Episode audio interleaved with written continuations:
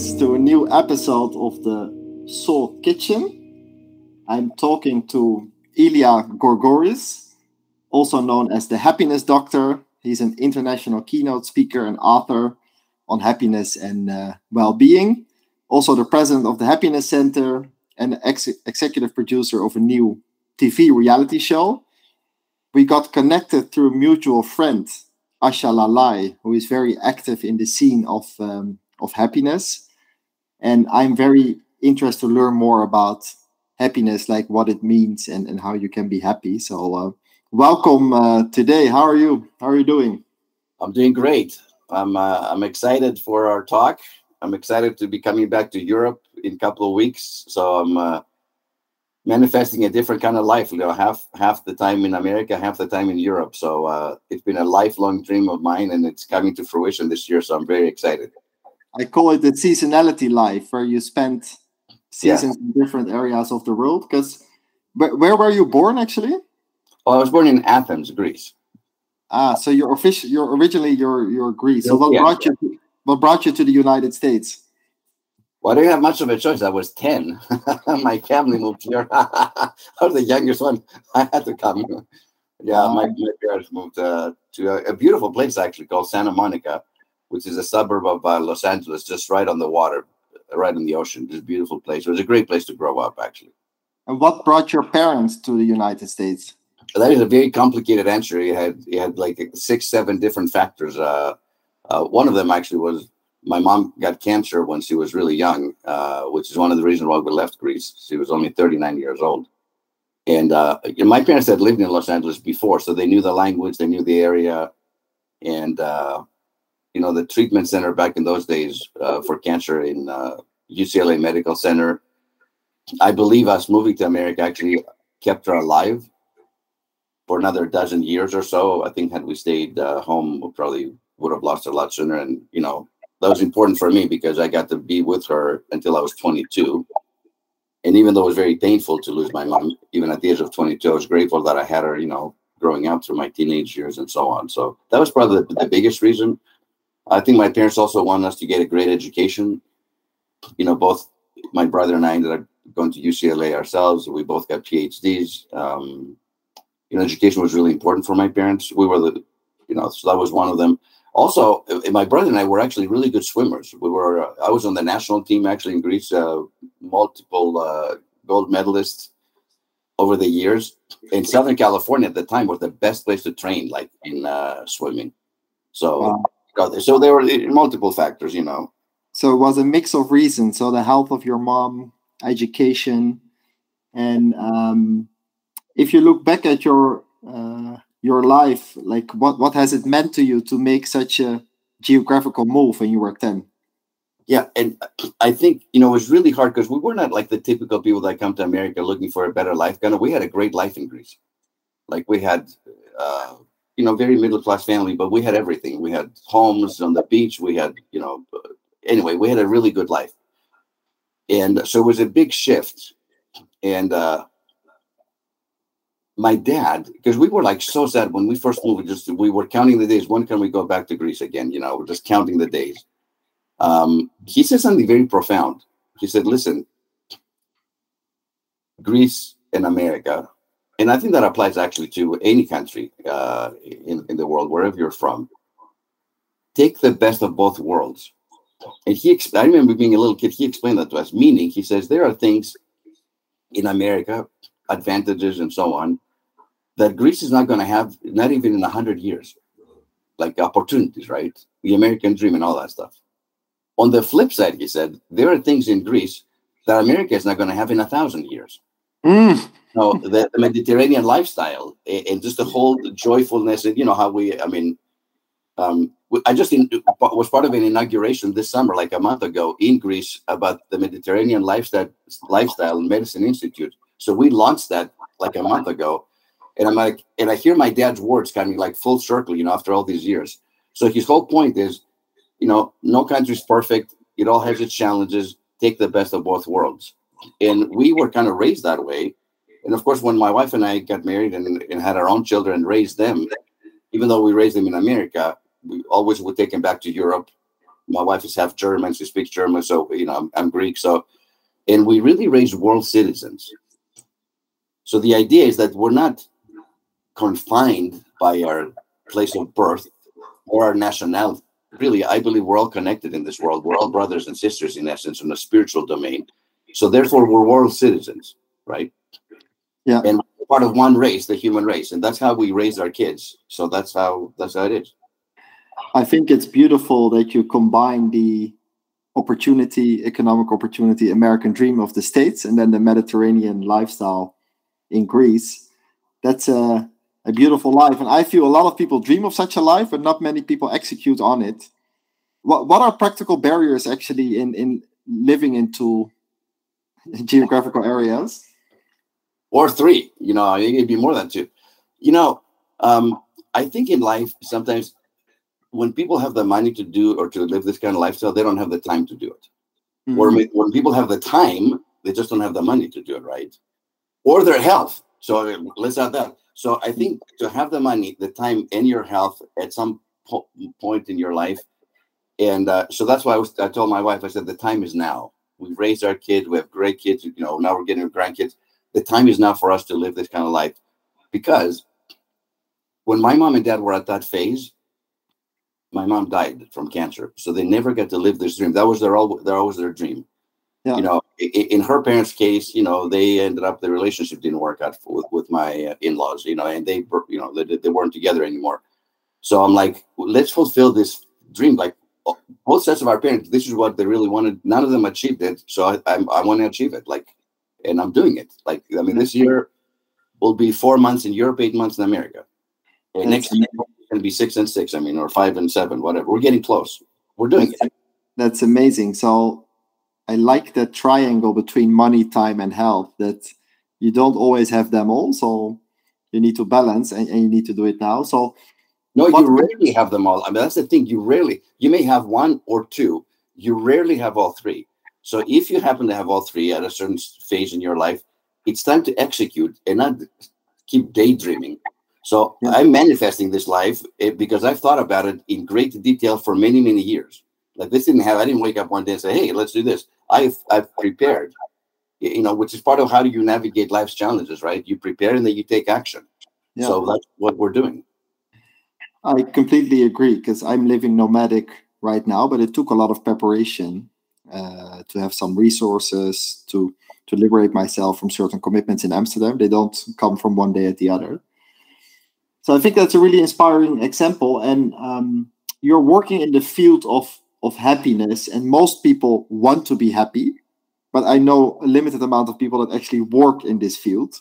So can you explain why you decided to enter this space for yeah for your work slash life?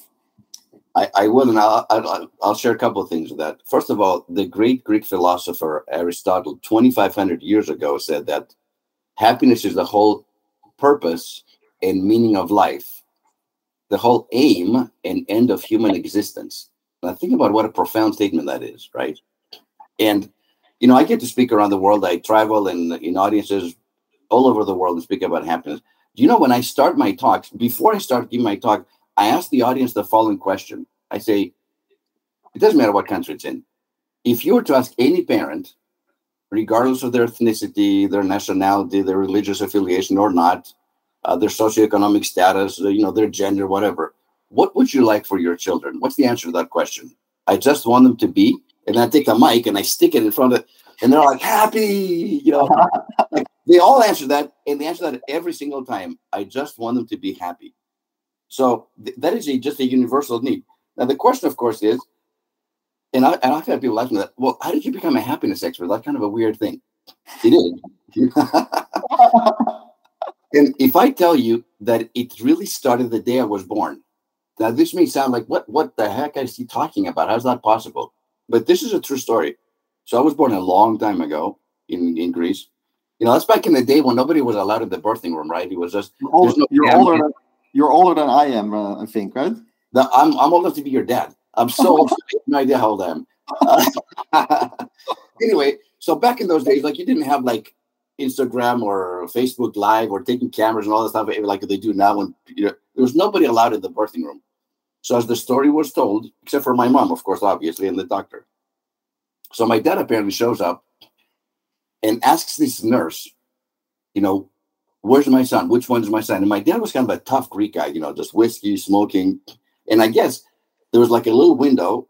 There's like five little babies. They're all like wrapped up in the same generic white blankets back in the day. So they all look kind of the same.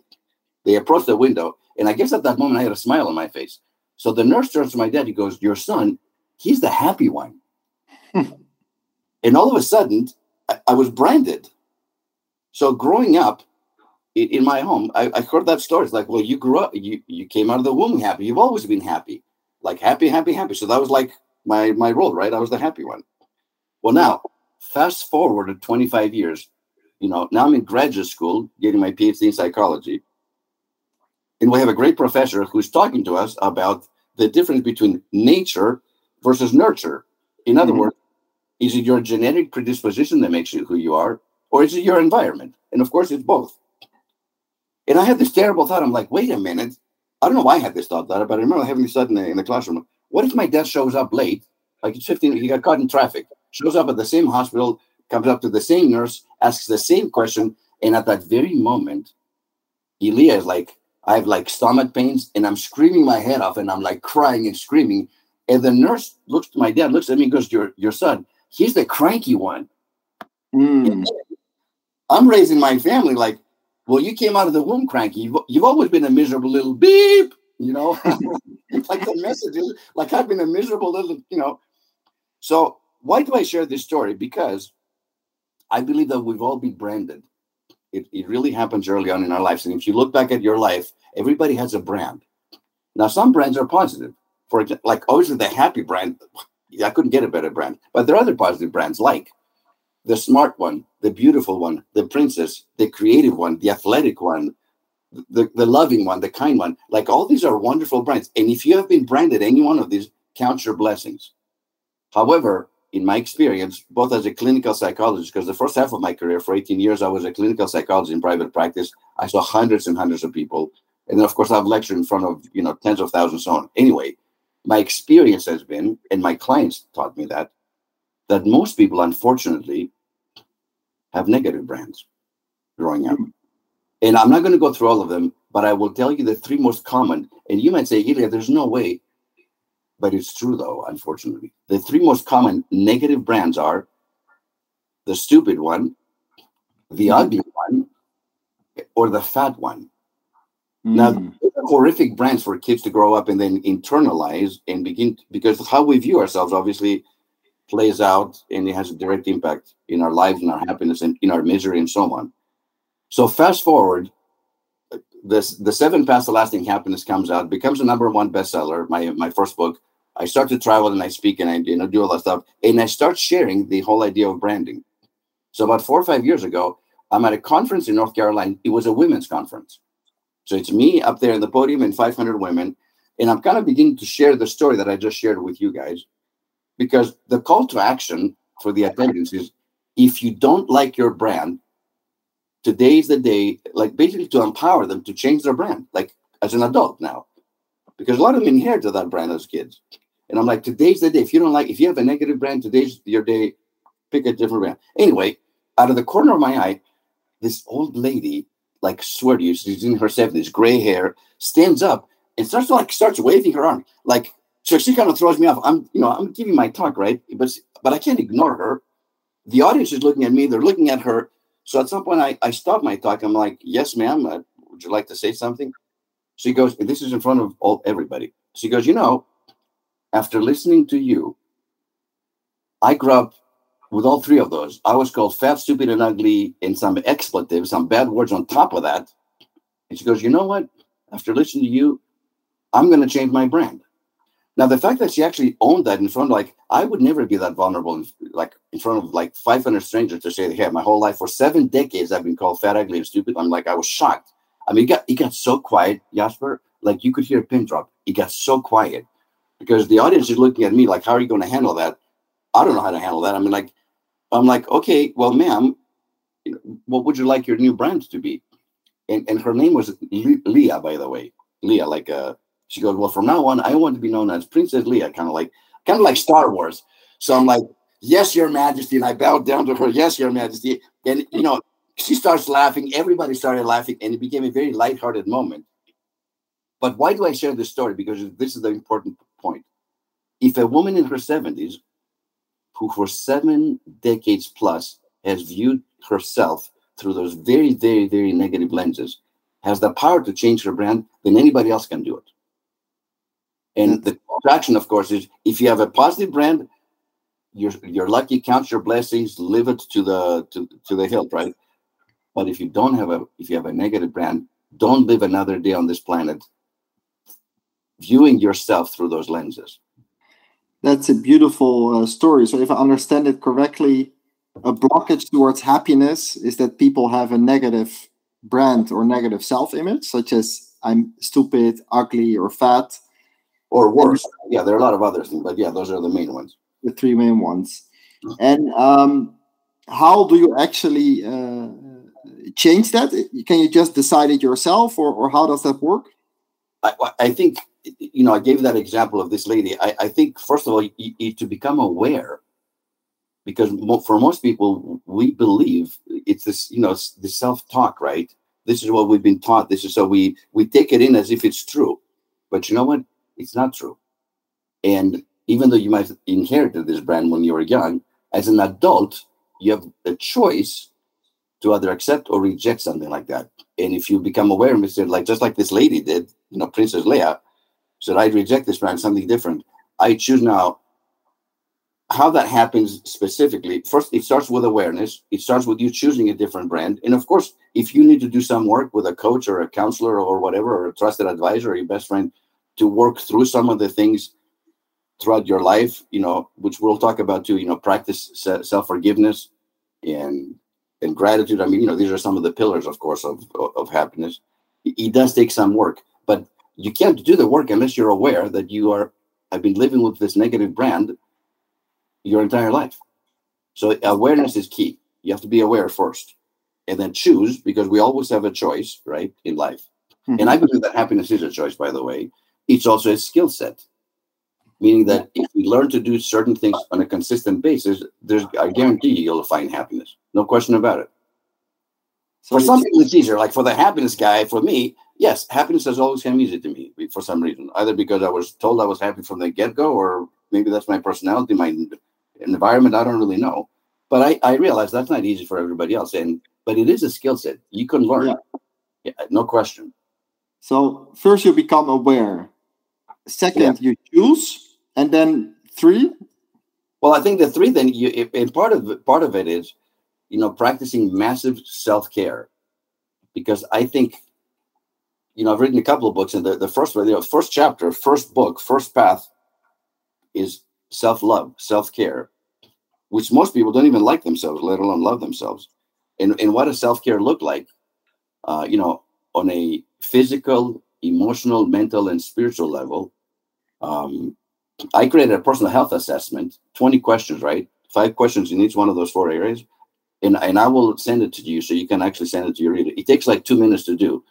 But what it gives you in return is how am I doing in these different areas, right? 20 mm-hmm. questions. Where am I doing well? Where am I doing so and so? And what am I completely neglecting?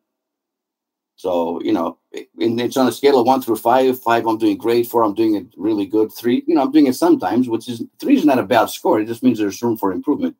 But if you give yourself a score of one or a two in any one of these 20 questions, that's a red flag because that has a direct impact on your health and your happiness. Hmm. So the call to action, of course, is once you have this assessment, and by the way, I take this assessment on the first of every month myself. This is my own assessment.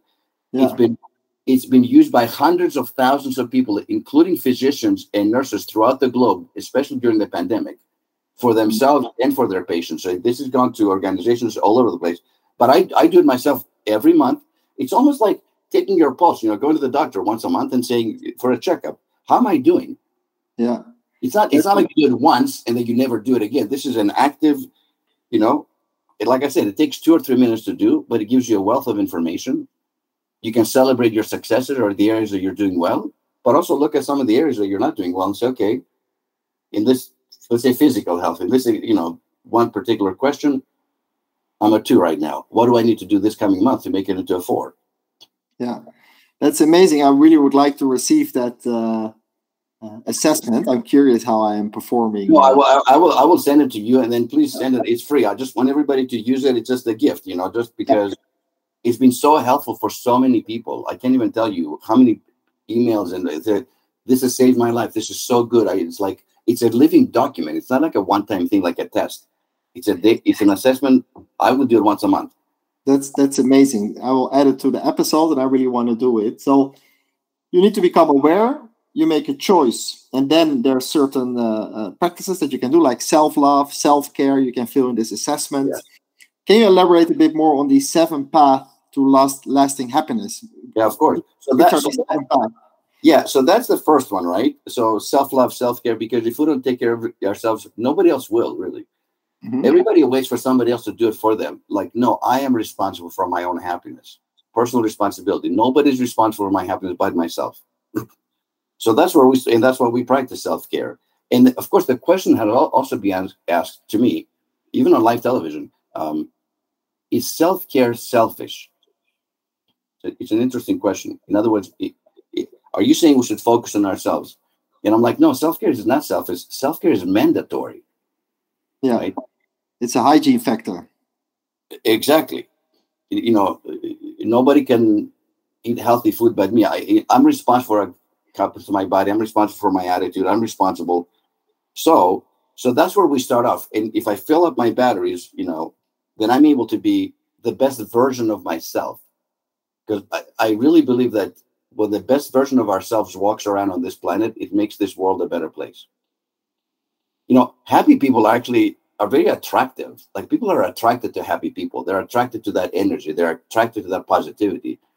Happy people are sexy they don't have to be. It has nothing to do with looks. It's more about this confidence, this this positivity that exudes. Right? People like they want to be inspired. They want to be next to people like that. So that's where it starts off. The second, of course, path has to do with gratitude, and and we all know you cannot be grateful and depressed at the same time, physiologically. Like physiologically in your brain, you cannot be in a grateful state and be depressed simultaneously. Now, it's easier to be grateful when things are going well in life. I think that's the easiest thing in the world. I can write on my gratitude journal when I'm having a good day. It's endless. It's endless. However, life is not like that. And you know, I say that we're all graduates from the University of Adversity, hmm. all of us. And the older we get, the more the adversity we have faced in life, the the higher the degree, right? By the time you get to be my age, I have like two PhDs in adversity. When you're, you know, because that's what happens when we get older. We, you know, eventually we lose people we love. Initially, grandparents and great aunts and uncles, and at some point, our parents, and at some point, even maybe our significant other or our brothers or sisters, or God forbid, a child. I've had so many friends who have lost children in this past two or three years. It's horrible. You know, we'll face adversity. If it's not a pandemic, it could be cancer, heart attack, disease, diabetes, um, relationship issues, divorces, you know, relations don't work out, um, financial stress, you know, unemployment, underemployment, bankruptcy. I mean, you name it. Like there's so much adversity in life. Yeah. That's how life is. So now the question is, can you be happy in the middle of adversity? Right. And can you be grateful for it? Because that's the, the gratitude is number two. And you know who gave the best answer to that was the great and the one and only Nelson Mandela, who I love and respect and revere. Nelson Mandela said, in life, either you win or you learn. In other words, like as long as you're learning, you're not there's no failure in life. If I can learn, either I win something or I learn from it. And I love that because with adversity, I don't know about you, Jasper, but the greatest lessons that I've learned in my own personal life have not come from my successes, and I've had quite a few successes. They come from my failures or so-called failures. You know, yeah. I learned more from the downside of life. Yeah, than I have things are going well. I agree. Like when you have certain failures or challenges in life, they they help you grow. And um, related to that adversity, so um, Asha Lalai, our, our mutual friend, uh, she worked with Mo uh, Gawdat for a while, the the other happiness uh, guy and I think in in his book he says that happiness also has to do with the the expectations that you have compared to reality. So the higher expectations, the, the higher the chance you will be uh, disappointed. Uh, so do you I agree? Something to say about that reality? Because I, I, I, talk about that. I have a different take on happiness, and uh, okay. so I, I like to address that. Yeah, I would like. Yeah. So go ahead. So I, you know, reality and expectations. Great topic. I think the greater the gap between reality and expectations, the greater the pain, the greater the mm-hmm. frustration, the greater the like anger for you know so on. And I and I use that even in in business terms because I do a lot of corporate wellness. And I I spoke actually in Athens last month on a customer service conference, and we talked specifically about that. Think about customer service, right? When somebody calls you up and they're mad, it's because they had certain expectations, but this was their reality. like, so they're mad, right? Yeah. But when reality matches expectations, to me, that equals happiness. Like you expected this and it happened, it's like great. And then once in a while, reality actually exceeds expectations. Like the, the, birth, the birth of your first child, or a sunset in Santorini, or the island of Maui, or whatever. You're like, wow, this is so much better. That and that equals joy. Um, on a business perspective, when reality matches expectations, that equals trust you provide a certain service or a certain you know product and it matches my expectations i trust that i keep buying from the same grocery store going to the same airline uh, the same using the same bank and so on but when reality exceeds expectations as a consumer or as a customer now that equals loyalty. Mm-hmm. brands in the world that continue to exceed the expectations of the consumer and therefore they have i have the same bank that i've had for 30 years. They treat me like a king. I have two airlines that i fly a lot because they continue to exceed the expectations and therefore i become loyal and therefore i become the ambassador if you will to that particular brand like i do their marketing for them you know because i've had such a positive experience so that's what i think about reality and expectations the greater the gap the greater the pain but when they start matching or exceeding it then that's a game changer I, I, I see. Yeah. And um, what is your view on uh, on expectation? I mean, there's people that say you you should surrender and you should not expect. Like like, how do you view expectation in life? How you deal with that? Yeah, I, I completely disagree with that. I, I think, like I said, the things that have been manifested lately, or and have been amazing at manifestations lately, have been mindfulness and consciousness like be very mindful and very conscious of uh, what you want in life. It's not magic.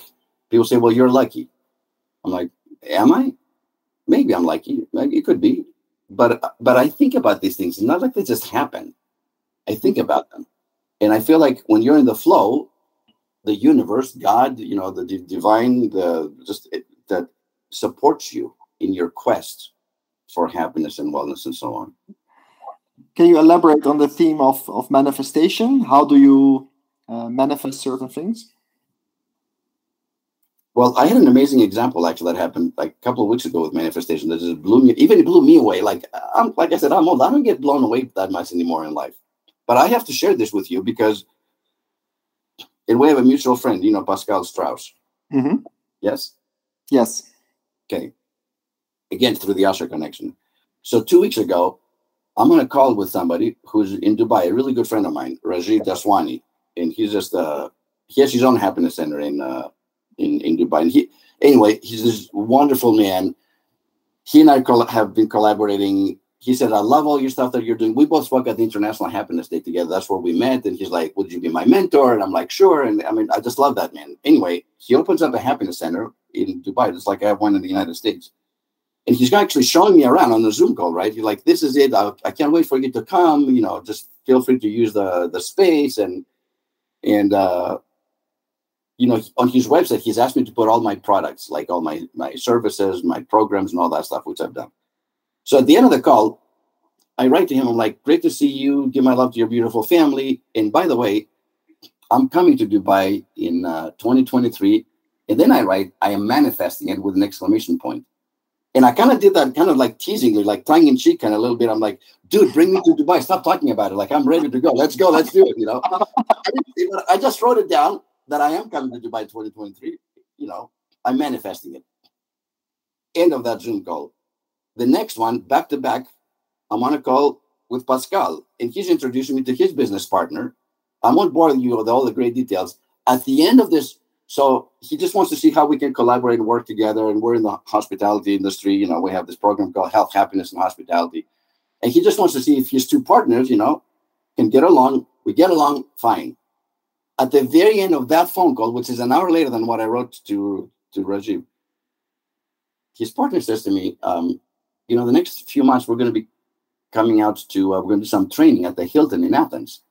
And of course, I'm like Athens. I'm like, "You mean that's in Greece?" He goes, "Yeah." Well, I'm like, "Well, you need a translator clearly because I'm Greek." And we start laughing. And you got to bring me on. He goes, "Of course, I'd love to have you come be part of the training."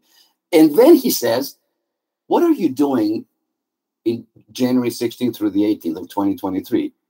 I'm like, why? I'm like, I'm pretty flexible. Why do you ask? He goes, because after listening to you and getting to know you, I want to invite you to this uh, three day conference. I think you would be great at it. And it's taking place in Dubai. Ah, wow. like that happened literally one hour. It was two back to back Zoom calls with two different, and he invited him to speak in Dubai in January of 2023. So, of course, I'm like, what did you say? He goes, Why? I said, Did you actually say Dubai? He goes, Yeah. Is that a problem? He goes, No, it's not a problem. But you're not going to believe what happened. An hour ago, I just wrote that in a different email. Like, Eh, so I had to forward that email to Pascal and to Hubert because nobody would believe the story.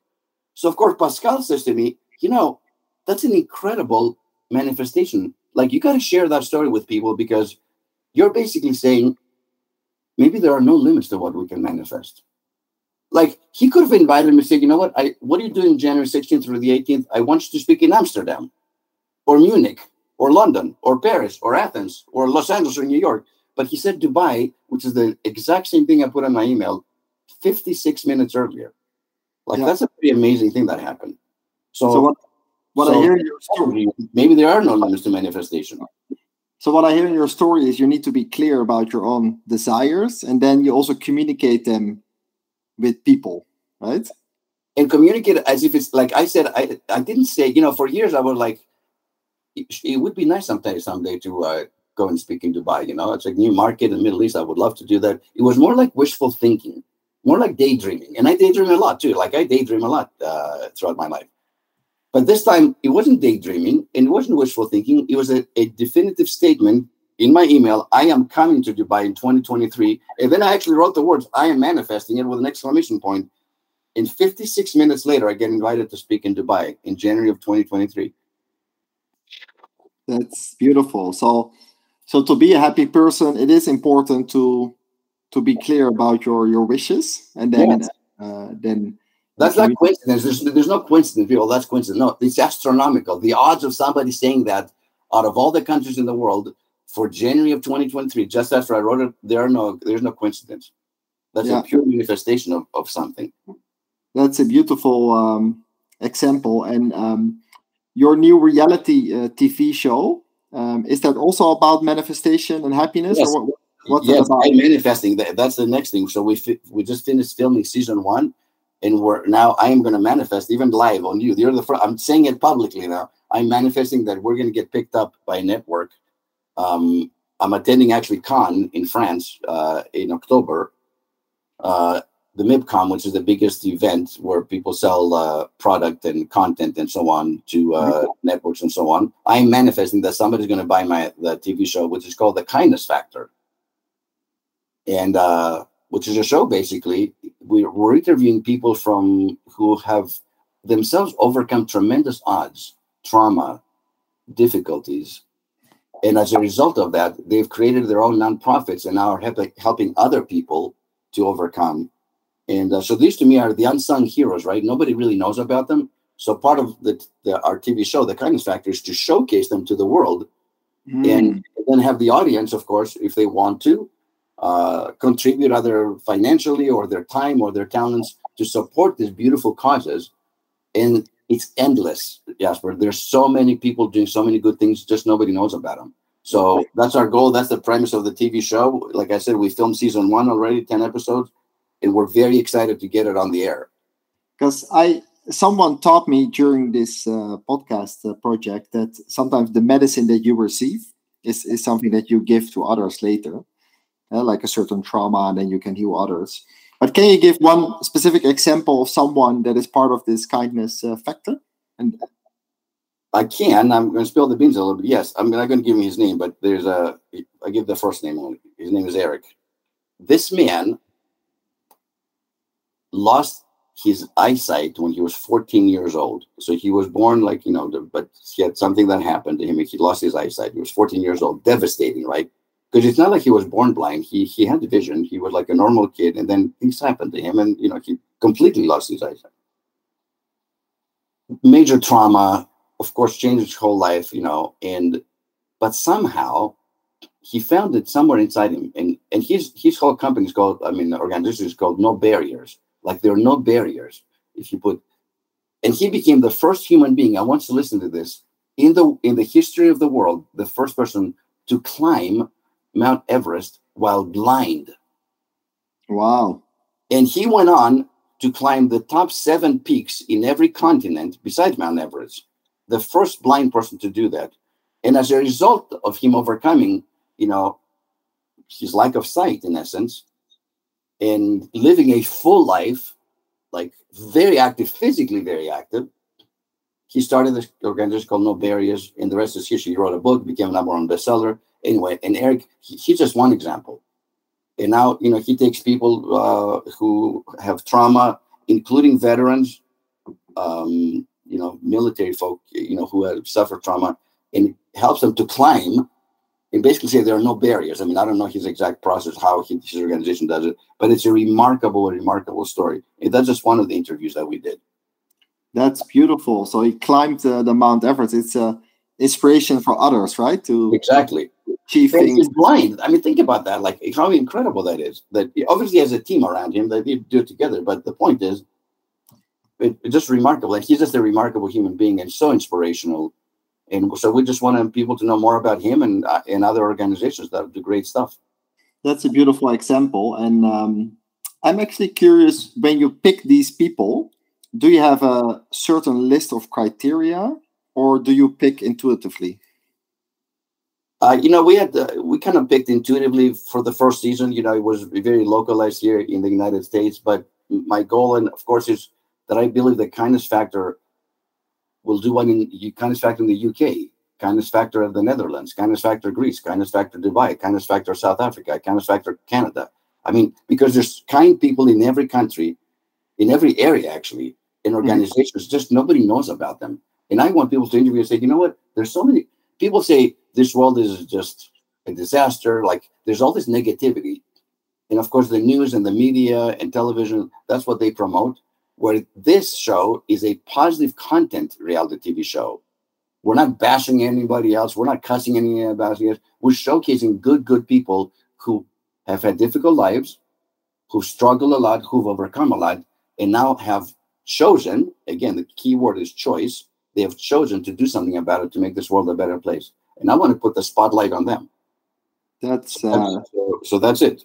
That's a great, uh, great idea. And um, initially, you're the happiness doctor, you're the happiness center. So why did you choose the kindness factor instead of happiness? Like why did you shift the, the wording?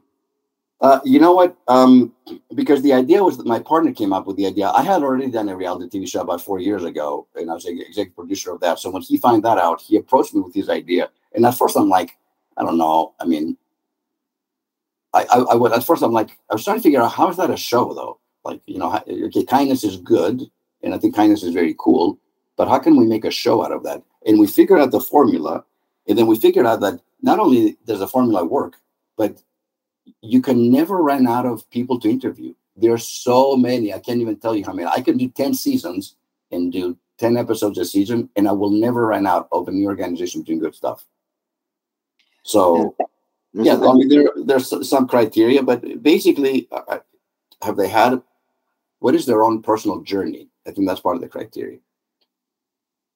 And, and once you hear their journey and what they've overcome, because you know you, you can have a very good life and still create a charitable organization and do that and there's nothing wrong with any of that stuff. But to me it's really inspirational when somebody themselves personally have overcome like the blind person like eric. And, and look what he's done with his life. It's remarkable. And now that he chose not only to overcome his own difficulties and disabilities and so on but yeah. was able to inspire so many people like yeah that's, that's beautiful i am really curious to to see these uh, episodes. And um, oh, you will as soon as we get picked up. Believe me, that will be all over social media. It's just, uh-huh. and I'm, I'm, manifesting this live here on on the podcast with you. It's the first time I'm doing it publicly. We're coming. The show's to get picked up, and we're uh, we're going to be on the. That, that's amazing. So if someone is listening in the TV world, maybe this is a great idea. And the question I have, because let's say someone is listening and, and, and someone wants to be kind, a limiting belief could be that you can't generate any money with kindness.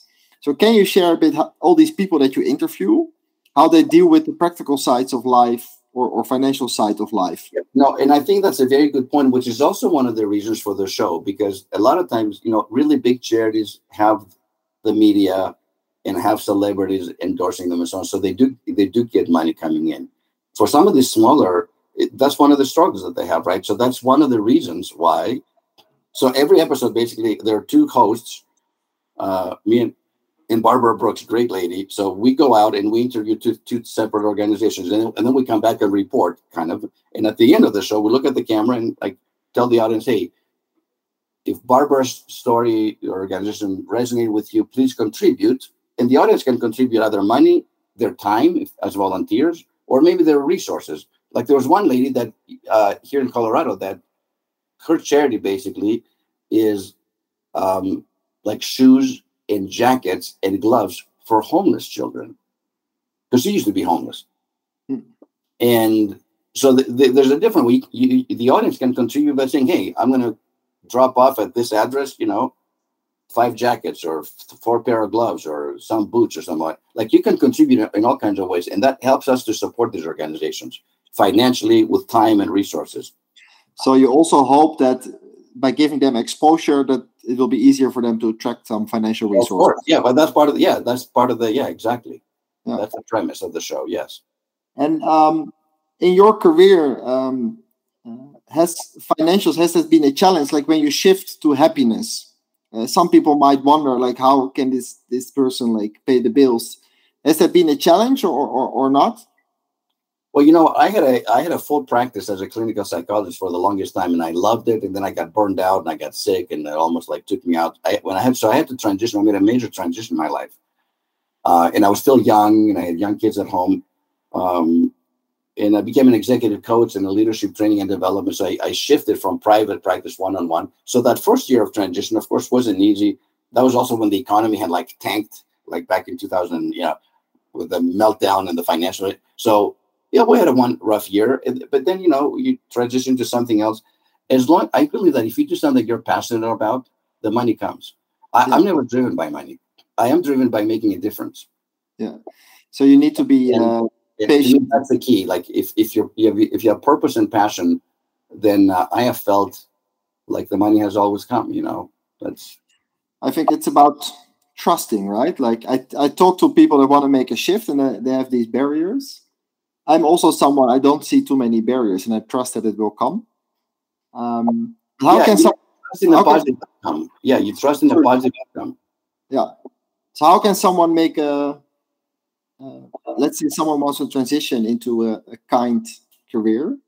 What what can be a first step for someone?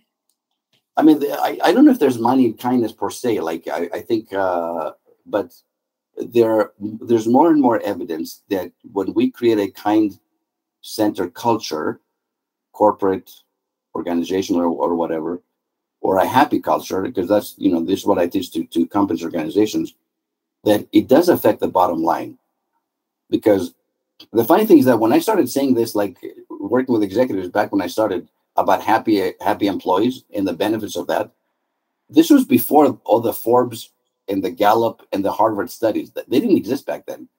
so, so and here I am, like the, this happy guy, you know, doc, and, and the CEOs that would hire me, I'm like, Elia, we, we all think you're a really nice guy, and we like having you around, but you don't know what the hell you're talking about. I pay these people to work, and I get to work. that's that's what they used to tell me, and I'm like, no, you don't understand.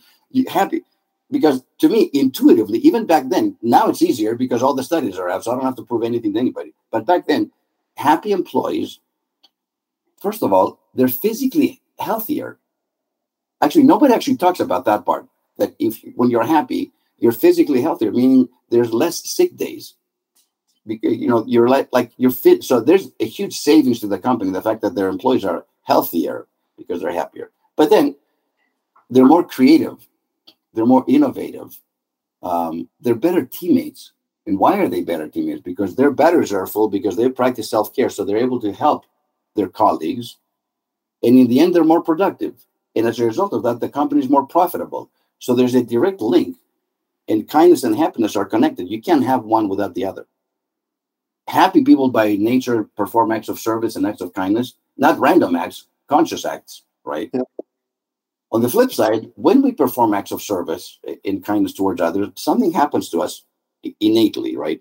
There are chemicals that are released in our brain, the happy, you know, free drugs, basically. Mm-hmm. So that's why I don't know how you can make a career out of it, but uh, happiness and kindness and uh, creating cultures like that in organizations, the benefits are huge. Not, not only for the personal wellness of the employees and the staff and so on, but all the way down to the bottom line, where companies are better as a result of that. So you're you're saying that over the past decades, when you were active in this field, more and more evidence is there that oh, happens. Oh yeah, yeah. Because I started in 2005, so I mean that back then. I mean, yeah. Now it's like the evidence is all over the place. I you know I don't have to preach anything. And and Harvard is paying attention. All these magazines within yeah, corporations. Do you believe that companies, because uh, some companies have a chief happiness officer. Is yeah. that a requirement for increasing happiness, or can it be done in other ways? How do companies practically implement it? Yeah, I mean, I mean, you look at uh, Gary Vee's organization. You know, he's the one that created the first chief happiness officers with Claude Silver, mm-hmm. and what a phenomenal lady she is. Like, and, and really, like, yes, that that is the example. I think that every organization should have a chief happiness officer, which is not HR, by the way, it's different. It's someone who truly looks after the happiness and wellness of each one of the employees and the benefits that are huge.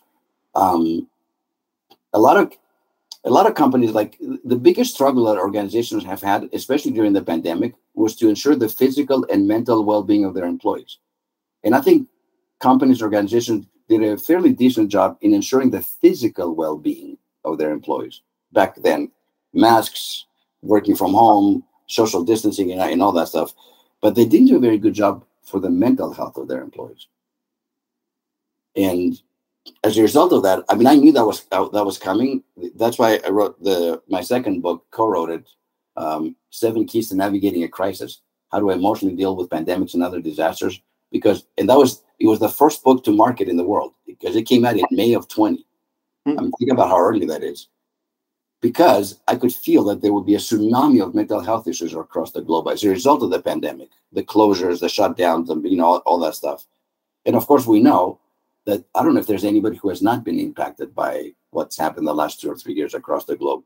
But depression, anxiety, and stress, PTSD, and so on, suicidality, drug use or abuse are all-time highs. Yeah. And if you look at the seven keys to navigating a crisis, uh, what is the the key key if you had to pick one out of these seven? You know, it, it's not so much the keys, and self care, of course, is one of them. Be, being aware, you know, uh, choice kindness is is another one. Having a positive attitude, being flexible and adaptable, that's huge.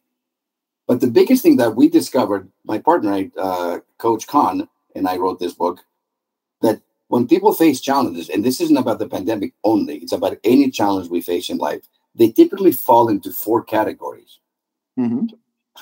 personality types, how we respond basically to crisis or challenges. And this is a key factor. Um, the, the first one is the victim.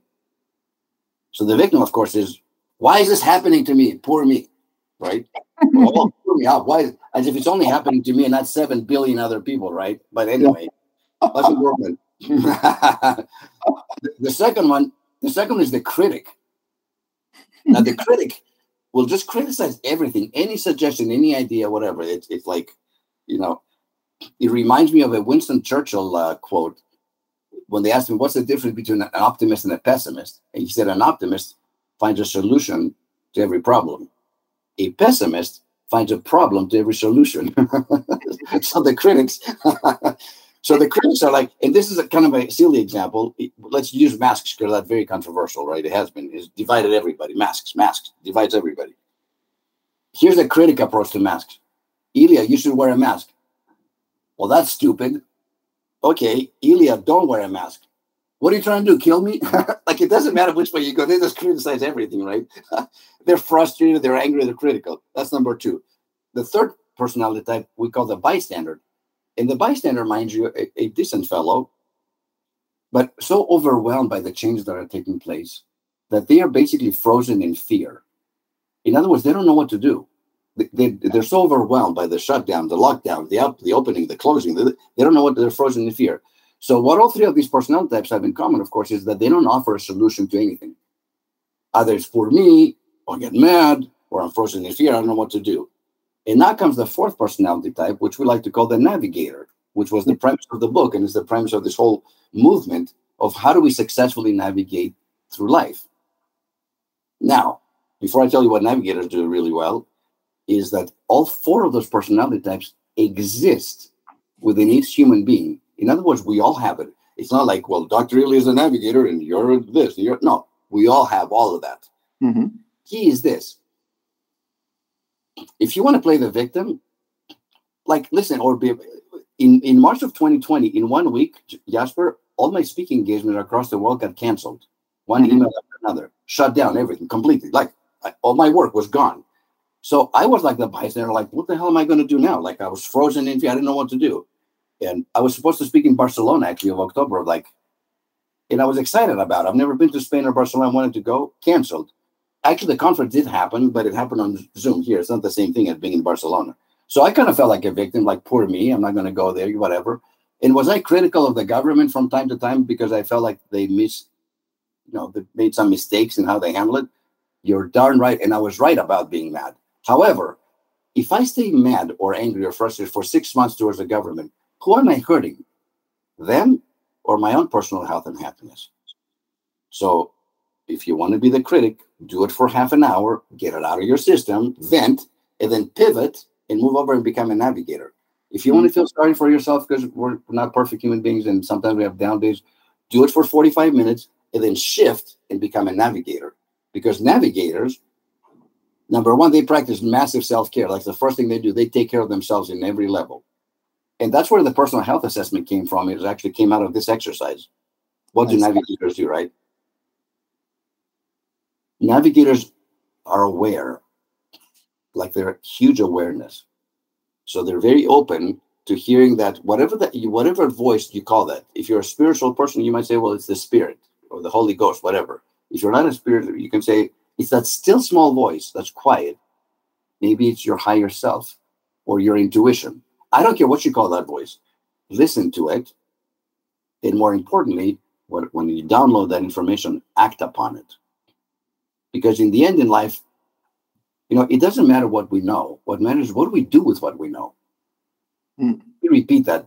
Otherwise, knowledge without application is just education. I can go out and read the top 10 books on happiness, highlight them, underline them to death. And then when I'm done, I put them back on the bookshelf, never to see them again. Yeah. Well, guess what? Now I know more about happiness, but I'm not any happier. As a matter of fact, I actually think I'm more frustrated because I have more knowledge, but my life still is not going in the right direction, right? I, I so see. Life, what matters what do we do with what we know? It, so navigators move into action quickly. Like they prepare, they're aware, they practice self-care, you know, they practice great flexibility and, and they're very flexible and adaptable. That's a huge part of success in life, by the way. I see. So I get two points out of this part. So first of all, there's different types. So the victim, the critic, the navigator, for instance, and you have these different elements in you. So you can be a victim for a bit, a critic for a bit, but at some point you want to move to. But you don't want to be a victim for like six months, like poor me, like sit on the couch and be, complain, like look at the TV and yell or whatever. That's you know, that's what I'm saying. Get it out of your system, but don't stay stuck there. So you get it out of your system, then you move on. And then secondly, it's not about what you know, but about what you do with what you know. It's very similar. I spoke to an embodiment teacher, and uh, she said the best way to to do something is to do it. And I found that such a such a it's so simple though, isn't it? So simple. It's simple, right? it is. It, it's a good piece of uh, of wisdom. So I want to talk a bit. Um, so you you work on individual happiness and you work on organizational happiness. Yes. You've written some books about it. Yes. And I've researched your history, and there seem to be two domains where you have some knowledge about. Addiction is one, and relationships is the other. Yes. These can be blockages for happiness, right? Absolutely. Yes. Um, so uh, let's start with addiction. You wrote your PhD about the influence of psychotherapy on people. Alcoholics Anonymous. Yes, I did. Yes. So can you share a bit about that? Yeah, you, you know, anytime you know somebody gets a PhD, or uh, part of that is they write a thesis or a dissertation, which in essence is an is an original contribution to the field, whether it's physics or chemistry or biology or psychology or whatever. So I had a, and I was interested in Alcoholics Anonymous, and so I did my study. It was very hard to even get it, uh, AA to allow you to do a study in them because they're anonymous and so on. Anyway, but I was able to do it, which was remarkable, uh, and so grateful to that organization. And you know what I discovered, and you know, as we had certain hypotheses that people that you know went to individual therapy long term, meaning a, year or longer, were and also attended AA a year or longer, had a higher self esteem, had lower self destructive behaviors, and lower depression. And I had four different groups. So the idea is that you know group therapy or or AA or whatever can contribute in a meaningful way. It, it, can do things that individual therapy can't. On the flip side, there are things that you can get done individually you can't get on a group level. So when you combine the two, and so that was my dissertation. I got you know I started my private practice. Well, as a result of that, I started like tracking a lot of like addicts in my practice, and I you know, and hard work people who had, you know, had led, and I can pretty much tell you every addict had a negative brand. Going mm-hmm. back to the branding store, every single one of them, not one of them had like this positive, uh, you know, uplifting brand. Which, of course, you know, these negative brands lead to self-defeating thoughts, and the self-defeating thoughts lead, lead to self-destructive behaviors, and then it becomes this full cycle. You know, they have a very high inner critic, and they're beating themselves up. There's no self-love, of course. Um, but you know, I was I, I, was good. I had a gift. I had a gift, and I was able to help so many people overcome their addictions. Basically, give them the tools. They did the work. I didn't do the work, but I got to know them. I gave them the tools. I held them accountable, and it, has been so beautiful to see so many people change their lives. And and uh, I mean, even after like 20 years, I still get like Christmas messages, like "Thank you so much." You know, it's, it's beautiful. Like these people I haven't seen for like 20 years because their lives like they healed. And of course, the healing is all about self love it's it's not about the, the whatever the I don't care if it's pornography, cocaine, drugs, alcohol, gambling, whatever, spending money. In the end, it's all about self love. So, when you have an addiction, it's beneficial to have a combination of individual support and, and group support. I think so. Yes, I and it's it's useful to uh, to analyze if you have a certain negative uh, self image, negative brand, and practice self love. Um, what I've experienced, for instance, I'm living alcohol free uh, nowadays, which uh, makes me feel really happy. But I still have this obsessive coffee consumption behavior. So I feel whenever I, I get rid of something, then, then there's still something else. Um, but I, I won't say that it's like an an urgent problem, like that it ruins my life. But it's a bit annoying to me. So how you'll never get pulled over for uh, you know drinking coffee when you're driving. That's not going to happen. yeah, the police not going to pull him over. I think he's going to have too much coffee. I mean, that's never going to happen.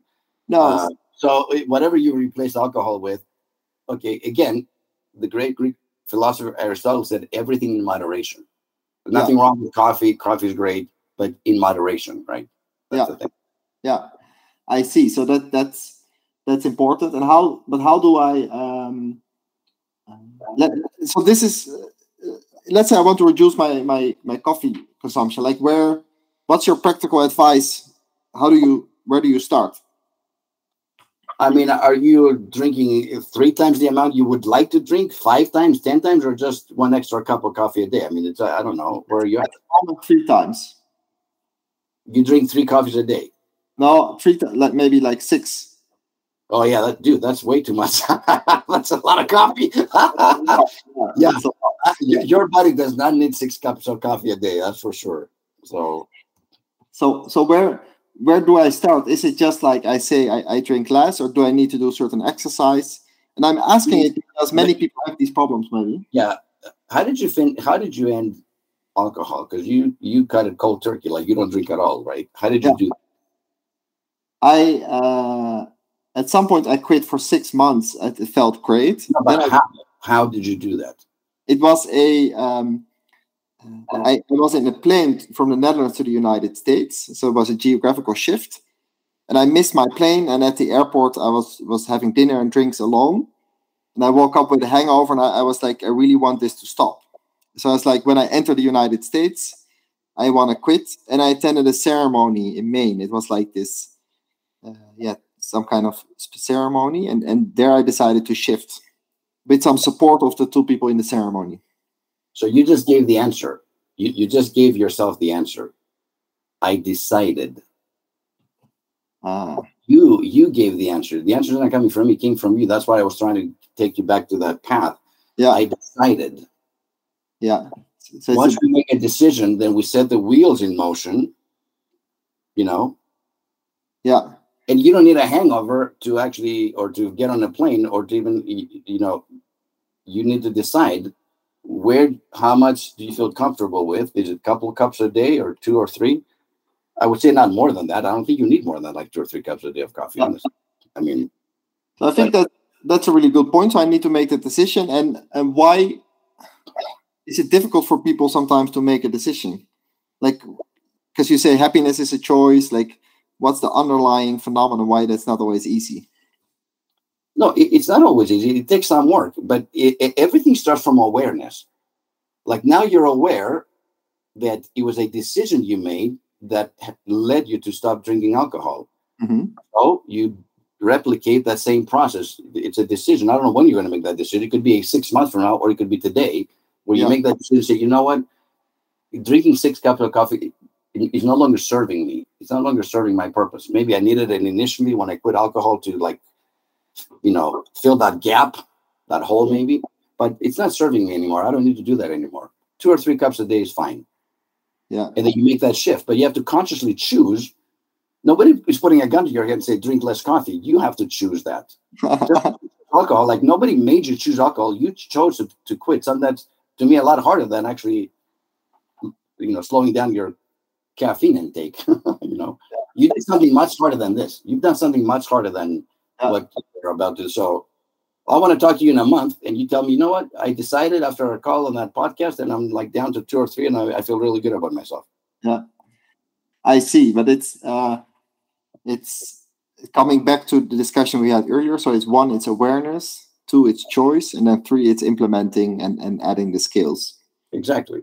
That that makes a lot of sense. So that's that was the topic of um, uh, addiction and then the other topic is the, the, the, relationship because I saw a YouTube video of you uh, where you talk about uh, marriage and relationships.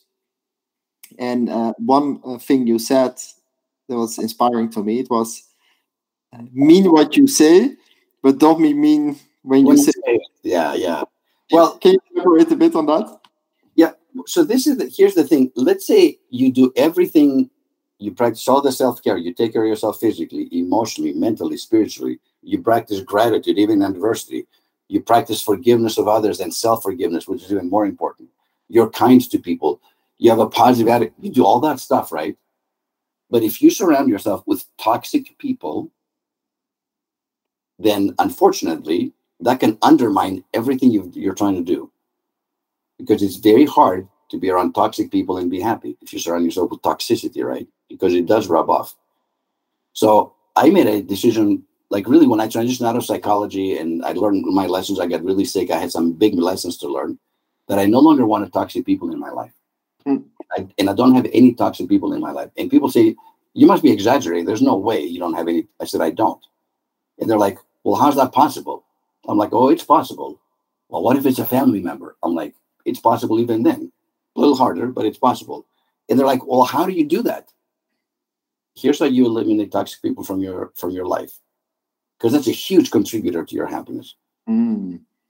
It's that's a huge contributor. Like get, eliminating toxic people from your life is a huge contributor to your to your life, to your happy life.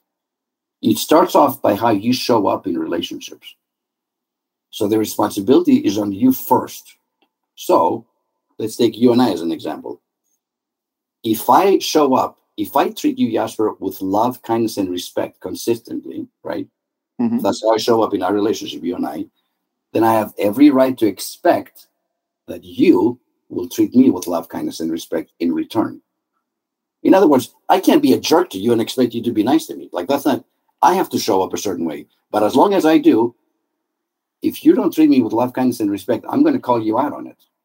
And I'm to, you and I are to have what I'd like to call a uh, hot conversation, H O T, mm-hmm. which stands for honest, open, and transparent. That's hot honest, open, and transparent.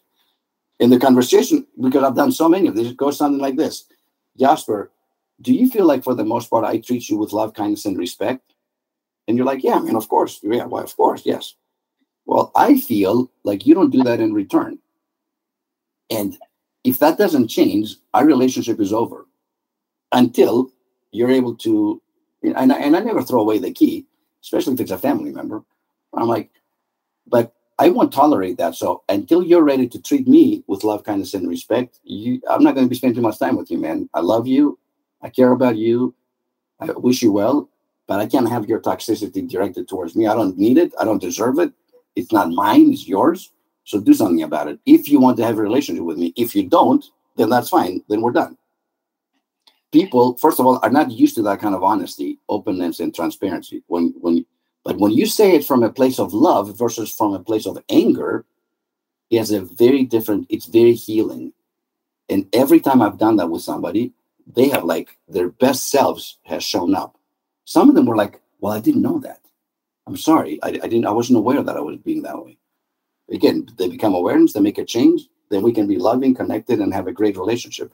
But I won't, I won't put up with somebody being unkind, unloving uh, towards me as long as I show up in the right way towards them. Mm. that's the key. So because I don't have a leg to stand on if I'm a jerk to them and expect them to be nice to me, like like, well, you're an idiot too. Okay, so I have to show up a certain way. So I like this hot uh, thing, and I, I recently have been uh, dabbling a bit into tantra, and in tantra it's also about radical honesty and, and openness and transparency. Yes it's actually really refreshing once you start applying it to your life. Oh, dude, it's so refreshing. It's the best. Like, also, I, and, also, and way, I do that in every relationship I have, like all the time, even with total, like even with strangers. But I try to come from a place of love when you say that, because some people like let, let me give you some constructive criticism. Well, you know what? There's nothing constructive about criticism. That's an oxymoron, actually. That's that doesn't make any sense. Constructive criticism. Nobody ever got better if they got criticized enough. They got resentful you know so yeah. but you can have hot conversation with people from a place of love it's very powerful because you're also modeling to them a certain behavior this is how we talk to people i look you in the eye i'm like look dude do i do i treat you with love kindness and respect yes or no yes you do okay having said that i expect you to do the same for me and if you don't then we have an issue period yeah. that's simple it's not a long conversation by the way it's a short conversation that's um that that that's absolutely good. The, the, the honest, open transparency. And uh, you mentioned about toxic relationships that it's important to eliminate them. But yes. there's two uh, ways uh, to do that, right? So one is you're proactive, you proactively communicate certain things, or two is that you you let go. You know, you don't um, you don't reach out anymore. You just kind of let it like happen a bit. So, yes. which of the two is, is most effective, or, or, or does it depend on the situation? How does no, that work? No, it, it, the, the, the question is different. Do you want to be in a relationship with that person? Hmm. It could be your sister-in-law. It could be your, you know, nephew, niece, whatever. It could be a family member.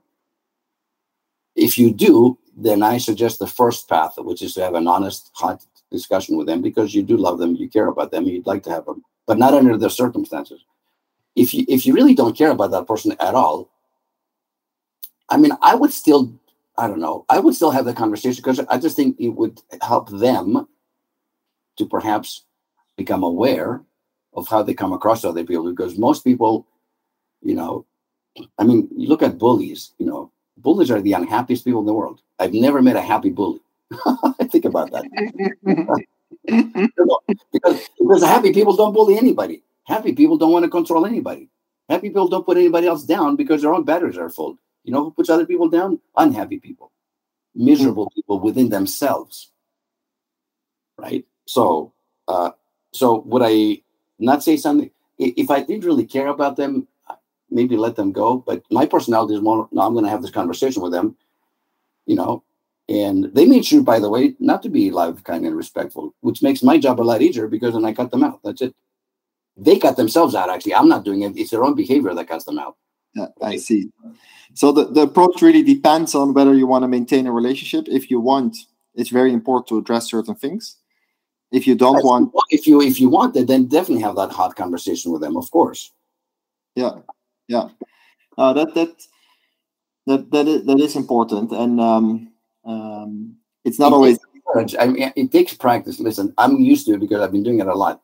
But initially, it can be a little scary to, to be honest, open, and transparent because, but there's so much freedom, like you said, Jasper. Like it, it makes relationships move to the next level when you have this kind of conversation with them yeah and, and sometimes uh, it it clears uh, it clears the yes. Sometimes it's a big topic and then you discuss and then you're actually the other person agrees or it becomes way lighter.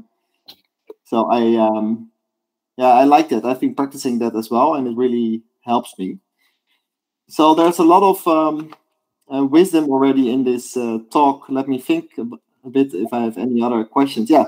And uh, something was popping through my mind. So what what we have in common is that we lost our mom at a young age. I was one, and you were uh, 22, and um, the impact it has had on my life.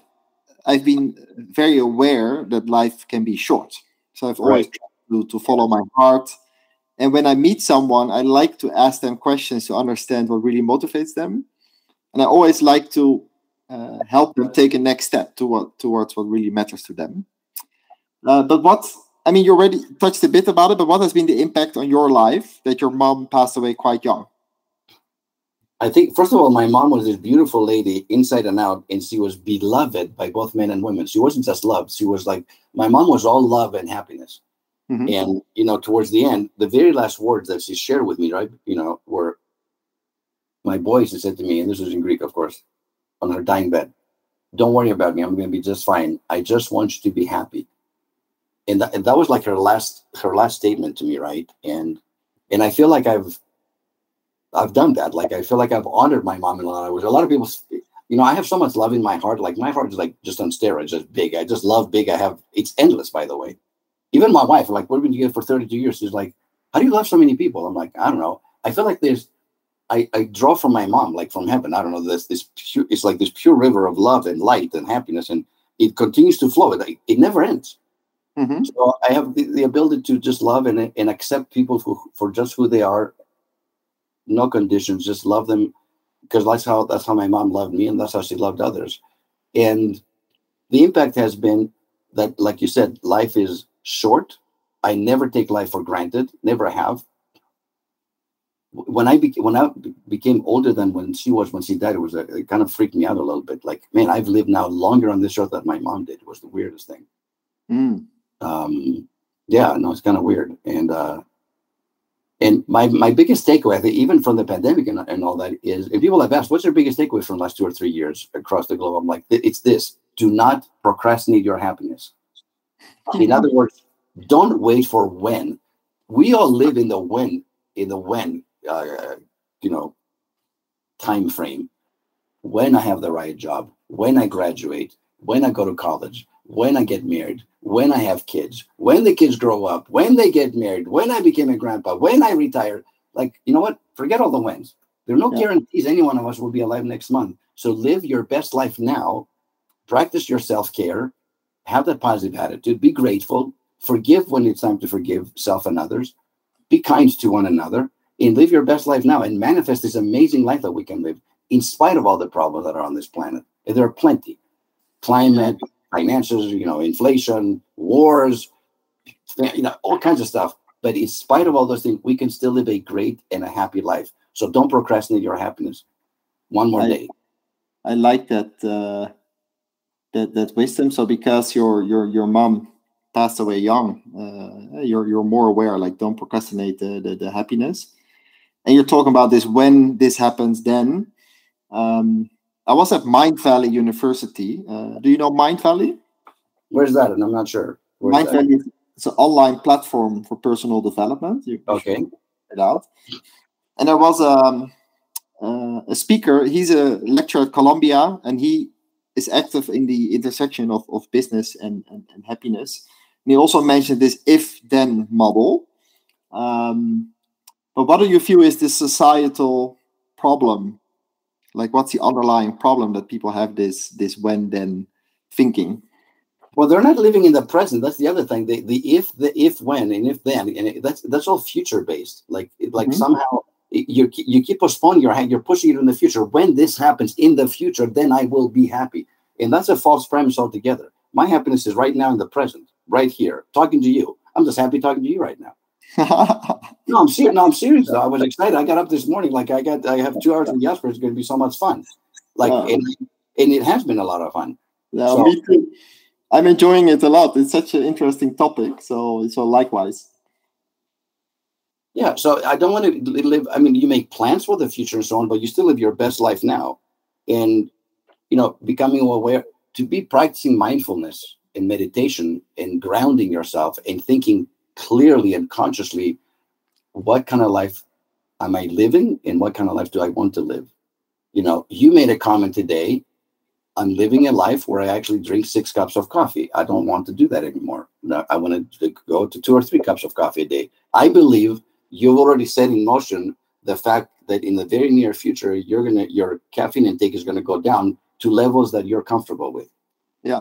And it's gonna happen. And I think you you know for your audience, you saw it right here in front of your very eyes. You, you you're hearing Jasper and I talk about that. I believe if you and I have a follow-up uh, meeting in, in a month from now, you are not going to be drinking six cups of coffee anymore. You're, it'll be you're because you made a decision. You decided.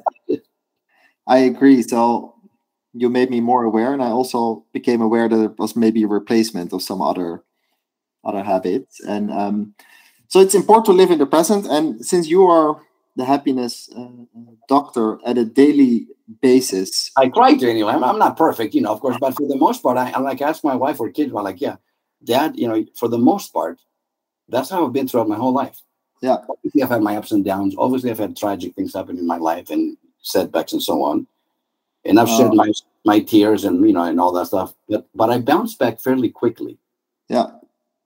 Yeah. So what I want to understand, because you're you're into this happiness space. So if you look at your average day, can you share a bit uh, one or two things that you do on a daily basis that Yeah, that absolutely. The fir- yeah, the first and foremost, and and by the way, that happened in the middle of the pandemic early on, as my own stress levels increased. Before the pandemic, I used to walk like three days a week uh, for an hour each time because I got gray hair and I needed to move around and something that I had to do and all that stuff. Well, guess what? When the pandemic hit and the shutdowns first happened, and all this stress, like I could feel it, like in my own home, extended family, we're split up all over the world. Like, is everybody okay? Like clients and so on. I realized that that's not enough. And since April of 2020, so it's been over two years now, I now walk every single day, seven days a week, sometimes for more than an hour. And now I do it because I want to, not because I have to. It's a whole different energy behind it. And there are no exceptions. If it's hot, if it's cold, if it's raining, if it's snowing, whatever. And and I don't always take my phone with me, by the way, because a lot of times I used to take my phone. 50% of the time, I don't take my phone with me because sometimes I'm talking to clients or friends or like all over the globe, whatever. Sometimes I leave my phone in my office and I go for a walk and I call it probably half half the time every week. I, I don't use the phone and I call it my gratitude walks. Mhm. And these are when I walk around, I'm like, look at these beautiful trees and the little squirrels and the rabbits or whatever. Like, look at the look at the beautiful nature, the blue skies. And I'm just like talking even for an hour, like expressing my gratitude for life and, and grateful for other people in my life and so on, which does two things. I get my physical exercise, I get the vitamin B because the sunshine is shining upon me, and I'm also releasing endorphins and you know dopamine in my in my brain because I'm in a gratitude state for like an hour.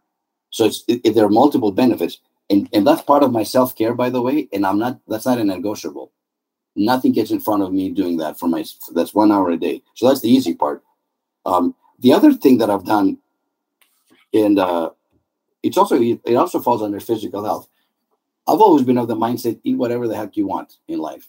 Don't mm-hmm. worry. Just, just, stress. Everybody's stressed over what they eat, how much they eat, and all this. I, I, my idea, like, eat what you enjoy again, but in moderation, right? Well, I've discovered, and I've never really listened to my body in the past. Well, the last two or three years, I'm actually starting to listen to my body, become aware of it. So now, guess what? I only eat when I'm hungry. I know mm. that's a radical statement to make, but people are like, oh, dinner time, time to eat, time to eat, let's eat, let's eat. Well, what if I'm not actually hungry? Why am I eating if I'm not hungry? So I'm actually listening to myself. And believe it or not, I weigh less now than I did 32 years ago when I first met my wife. Like I never thought it would be, I never never really struggled with weight, but like I'm really down at numbers that I never thought I would see in my lifetime. And people say, Well, how are you doing that? I'm like, I walk, so there's movement, right? But that's not enough. But I also eat very mindfully. I eat as a result of that, because I only eat when I'm hungry, I, I do eat whatever I like. I love sweets. I'm not giving away sweets. I love sweets. So I'm going to keep eating sweets. But again, only when my body actually asks for them. Does it make any, I know that's a kind of a funny thing, but it makes a lot of sense. So so you you only eat when you're hungry and you do the gratitude walks. Yeah, because I'm listening to my body. What is my body asking me for? Like my body's saying, "Hey, I'm not hungry. Why are you trying to feed me?" So or, more, please do feed me. So treating your body well is important to happiness, right? Especially nowadays. Typically, like your body is like your temple. Like you, you got to take care of your temple, right? This is your temple. You only get one body in this lifetime. You better treat it well because if you don't, you're going to have a difficult life. Remember when we talked about manifestation and living your best life, and we talked about the three things. Either you have the money but not the time. You have the time, not the money. Or let's say you have the money and the time, but you don't have your health. Well, I want you know we're trying to have all three of them, right? time, yeah. money, and because if you don't have your health, I don't care what you have. You know, I think I think that uh, um, that that that it is absolutely true. And and in terms of money, I people focus on what they earn, but I also focus on my costs. You know, I try to keep it a bit low. And sometimes I feel people underestimate the power of the reducing costs, and they're more, more focused on making the money. Uh, but yeah, that, that's one of my personal uh, recipes. well, listen to this. I had a I had a guy. This was a way way young. This I was first like, I think I was a newlywed who said the following, and he was using dollars, but I'm going to use euros in your case. He said this about financing. He said, if you spend, if you make fifty dollars more than you spend, that equals happiness. Hmm. If you spend fifty dollars more than you make, that equals misery. Now, what's interesting about that statement is that he didn't put an amount like a hundred thousand or two hundred thousand or a million, whatever. He just said, if you're making more than you're spending, that equals happiness. And if you're spending more than you're making, regardless of how much you're making, that equals misery. Yes. And that was such a great, very simple, right? But yeah. I remember getting that message. I was in my 20s. I got that message. I'm like, man, that makes a lot of sense. It makes a lot of sense. So, so the spending is important. If people spend too much, it, it gets uh, gets. Yeah, it has nothing to do how much money you make. If you're spending more than you're making, then that equals misery. Yeah, because you're in debt. You know, and I've been in debt before. I mean, obviously, you know, I used to say this, and I and I taught this to my kids too. You know about credit cards specifically, and I'm like, listen, with credit cards, either you're the master or you're the slave. And they're like, well, they were young. I'm like, what? I'm like, yes. If you're paying interest, and I used to when I was in my 20s, you know, graduate school, we didn't have a lot of money. So I had to make my own way, of school loans and all that stuff. If you're paying interest, you're a slave. I was a slave. Mm-hmm. And the bank or whoever owned that, you know, was my master in essence. But when you pay the credit card in full at the end of every month and you pay no interest, now you're the master. Right? Yeah. So I'm not saying don't charge things on your credit card. What I'm saying is pay it in full And I'm here to tell you for 32 years, I have never paid interest in my credit card. Oh, I see. Because, because that guy taught me a lesson way back then. Like, Yeah. you want to be the master or the slave? and you probably mentioned this because in, in the United States, many people maybe are the slave of their credit cards, I assume. Yeah, there's yes. Yeah. The, the solution is not to buy more credit card. The solution is to some fiscal responsibility where you you regain control in some ways. You, Yeah. you know, when I was younger and I was in debt and I had credit card debt, so I would, it was out of control. Like I, you know, I see. trying to make- yeah. And the minute I remember, I, I got a second job right after I got my PhD, second job, and I used all that income from that second job to pay off my credit cards completely. It took me a year. I never saw, I never spent a dime of that. All that money that came in, I paid off my credit card, and that was the end of it. And after Yeah. that, I will never be in this position again because I didn't like it. I see. So, So, and, and what was his point? He goes, if for some reason, and I remember him doing this, like he physically did this. He goes, if at the end of the month you cannot pay the balance in full, you take your credit card, he put out of his wallet, and you put it in the drawer right here, and you don't use it until you pay off the balance in full. yeah, that's And it was it was so simple back then. I mean, in my young mind, just newly married and starting a life with my wife and so on. But I followed his advice, and he was totally right, and it's made a big difference. yeah, because money is, is it, it- you know it does contribute to some degree money can make you happy but if you're struggling and you're you're you're drowning in debt it's kind of hard to be happy when you're drowning in debt I had it the first years of my entrepreneurial life. I underestimated certain costs, and I was uh, not opening my my tax uh, envelopes for for a little bit. And uh, at some point, I was so stressed and had to borrow some money. But then I decided again about decision that it was the last time that I would borrow money in my life, and then I was really motivated to focus on it. Um, but it was a good experience for me to have this stress because in my childhood and during my first job, I never had financial stress but it yeah it's it's an it's a good experience to have so gratitude walks eating when you're hungry and and and not being a slave of your credit cards are important uh, i mean i think those are on a, daily basis on, on a more much more bigger uh, i would say um, i think self-forgiveness is huge just Mm. forgiveness in general you know um, and my experience as a psychologist and working with people is that and, and working with addicts even specifically like I, I had so many, you know, whether alcoholics or addicts or whatever, when they would, you know, work together and they would sober up and they would have like a, you know, a year worth of sobriety and so on. And sometimes I would have like this last interview with them and be something like this. So do you feel like, you know, your significant other, your spouse has forgiven you? Yes. Do you feel like your kids have? Yes. Your boss, whatever, you know, yes, yes, yes. Whoever you have offended, basically. Have you forgiven yourself? Guess what the answer was to that? no Yes. The answer was no, or I'm working on it. The best answer I ever got from somebody who was uh, was I'm working on it. So I feel like lack of self forgiveness. There's no more compassionate act towards oneself than to forgive oneself. There's no greater gift that you can do but to forgive yourself. Mm. And uh, you know, I'm Greek, so I don't have a lot of guilt actually, and I, and I feel like so I don't. I'm self forgiveness for me comes very easy. Like I don't even. I don't think there's anything that I haven't forgiven myself about. Honestly, it comes easy, but know for people it does not come easy. but what i understand from you it comes back again to deciding so instead of i'm working on it at some at some day you need to wake up now i decide to forgive instead of like i'm working on it Yeah, and I and I think most people get up every morning before they brush their teeth and they put on their backpack, you know, and this backpack is full of rocks and stones and big boulders, you know, and, and little pebbles, whatever. And all those are symbolic of all the things that they haven't let go of, all the things they haven't forgiven themselves or others, right? So they put that extra weight, and that's how they go through life. They're burdened by it. Hmm. And when I work one on one with people, I'm like, okay, let's open up the backpack and let's start taking everything out one by one and let's start identifying okay this is a little thing oh yeah i spilled milk all over my cousin yesterday and i feel so bad about it i'm embarrassed okay well that's a little pebble you know i was abusive towards my spouse okay that's a big boulder right i mean that's big stuff or what and we identify everything that's on the backpack and we actually give it a number like i have them write down you know what, what are the things you haven't forgiven yourself sometimes it's pages and pages of stuff for other people, it's five or six stuff. It depends. And I said, assign a number. Ten would be like you killed somebody, like like a worst thing you can do, right? Like you abused something, like you know, bad stuff. One is like, well, I just tripped over and fell on my face, and I'm embarrassed.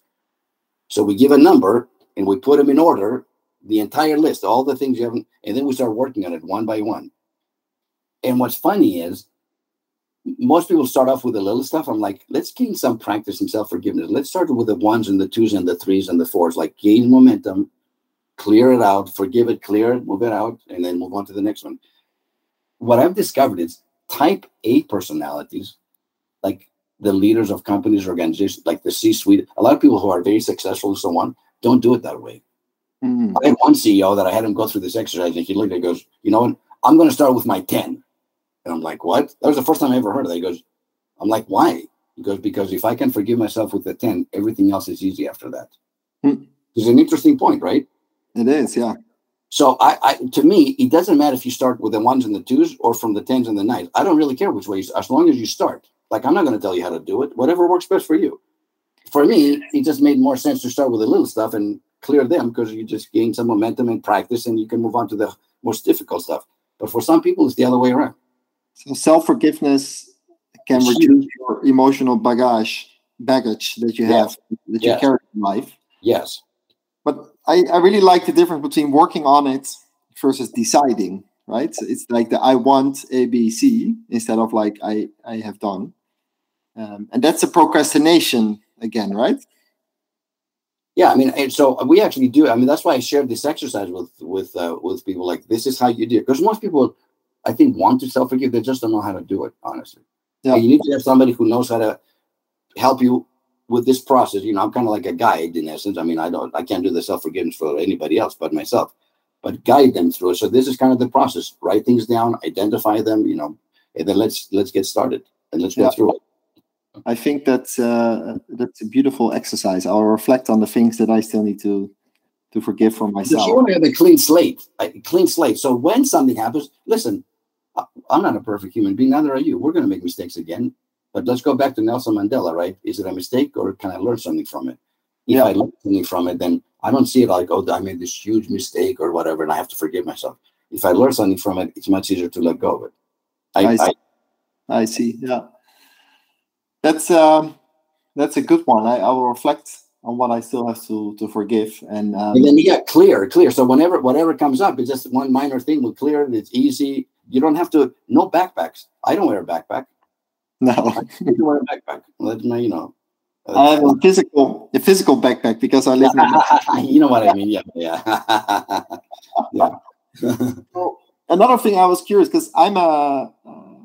One of the things I'm procrastinating is is maybe having children. I, I don't have them. I don't even have a partner at the moment. But um, uh, to what extent have children made you happy or, or not happy or neutral? What's what's the role of children in happiness? Oh boy, that's a that's a tough one. It, it, it's the toughest job in the world, honestly.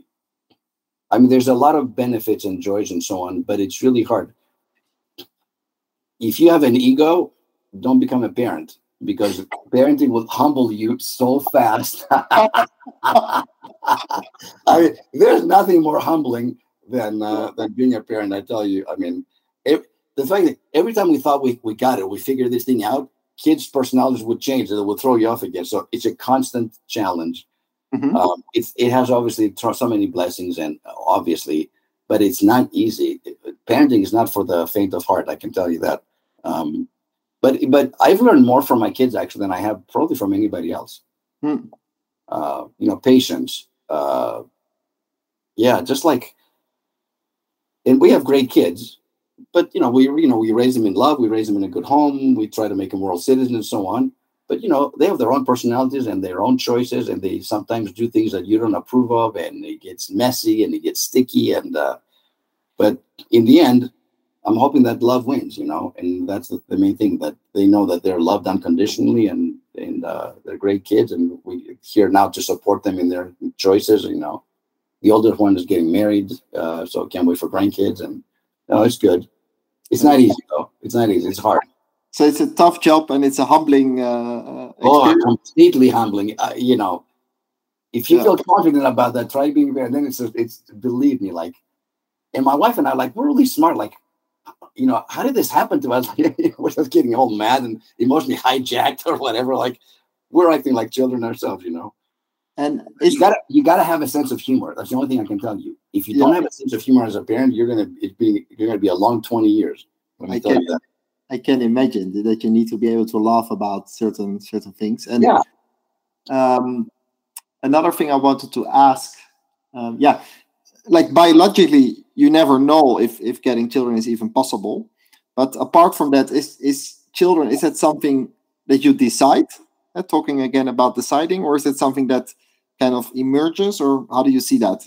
I mean, we I mean we made a conscious decision to uh, wait after we got married for two or three years. Um, and you know we have we have kids both biological and adopted kids so we have kids on both sides actually which is has its own beauty too and, and uniqueness and so on um, so it's, it certainly has enriched our lives by far. Um, it taught us so many things. I mean there's so many lessons to, to learn as a parent. Um, and and in the end it teaches you truly it, it puts to the test the whole idea of unconditional love.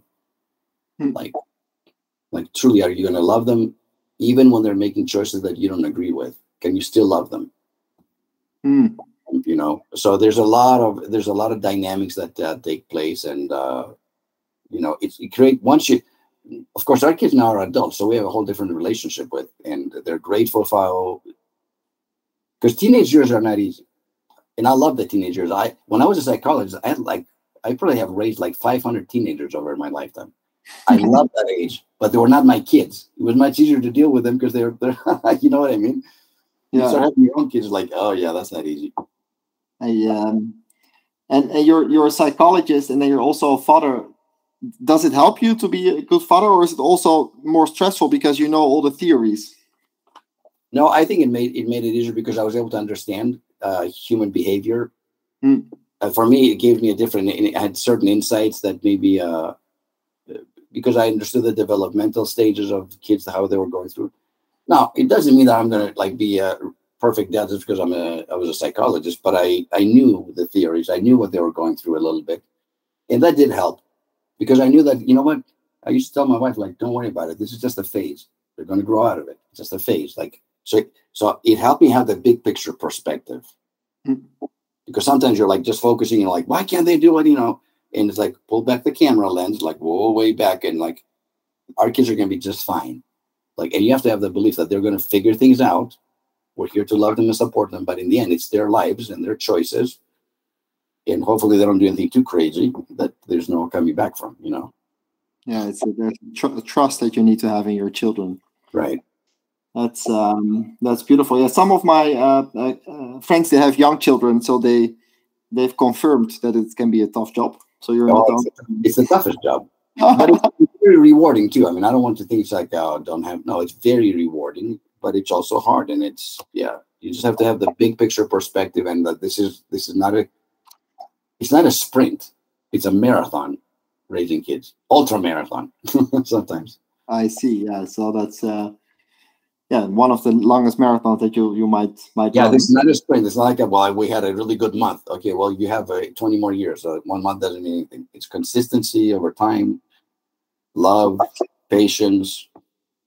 You know, communicating, communicating. Uh, you know, I wish I had known about the hot conversations back then because I didn't discover hot conversations until the last few years. Hmm. That would be very helpful if I was able to, if I knew about it, you know, earlier on, but I didn't. So I'm practicing, yeah, practicing hot conversation now with them, and it's great. I can uh, I can imagine it changes a lot. So parenting is uh, is a marathon. Uh, entrepreneurship is also a marathon, and you're working on your new project, the TV show. Yes. You're manifest uh, certain things. So if people are listening uh, to this conversation and they want to collaborate with you uh, or support you or, or partner on this TV show, like what are the requests that you have or the opportunities that you can offer for collaboration yeah i mean i'm very open to collaborating i mean i'm uh, expanding obviously my the happiness doctor and the brand itself to europe and now to the middle east of course uh, you know i'm going to be spending at least half my time in america then half the time over there so uh, uh, yeah, best best place to reach me is either my LinkedIn profile, you know, or uh, dreliagourgouris.com, my website. That's where you can find uh, more about what I do. I love to do keynote speaking. I mean, that's my favorite things to travel and to speak uh, in front of organizations. That's my uh, number one thing.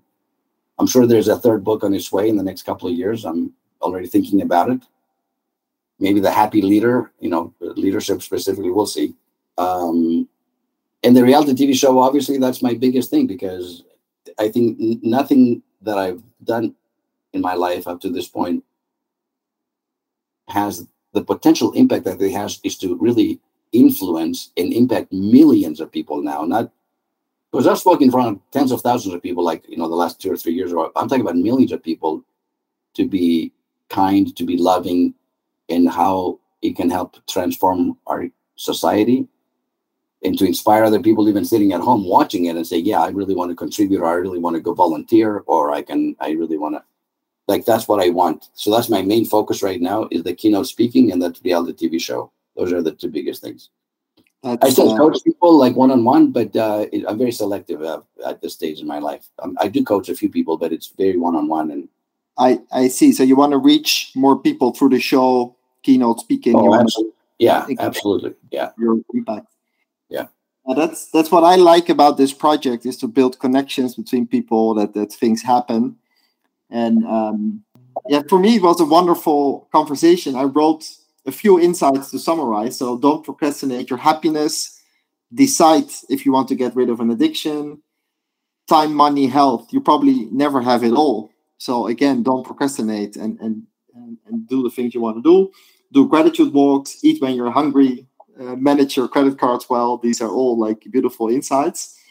Um, yeah, it was great to have you. I don't know. Do you have a last piece of wisdom that you want to share before we close? I, I, just hope that for everybody, you get rid of any toxic people in your lives. I think that's a huge contributor to your happiness and health. And remember, we do that by practicing hot conversations with people that we care about. But more importantly, it's how we show up with them first. So show up as your best self in your relationships with love, kindness, you know, um, respect, and uh, because then you can, of course, demand that they also treat you with love, kindness, and respect in return, and uh, live your best life now. Do not wait. Do not wait. You know, I have a program that actually I take my clients through called Best Year Yet, where we where I help them create their best year. Like, how do you create your best year of your life? and uh, that's a big part of my coaching practice actually. I do that i do it myself for myself every year. I've done it for like last 15 years. My wife does it my kids do it all my clients do it and it's a beautiful exercise. How do you create your best year yet? So um, yeah that's one of my that's one of the favorite things i like to do when i coach people is helping them design consciously and mindfully their best year yet. So, and then implement it soon yes I think that's uh, important wisdom uh, to close with so thank you very much uh, for your wisdom. Thank you, people, for listening, and um, I hope to see you soon. Yeah, thanks. Thanks for having me. It was a real pleasure. Great conversation. Likewise.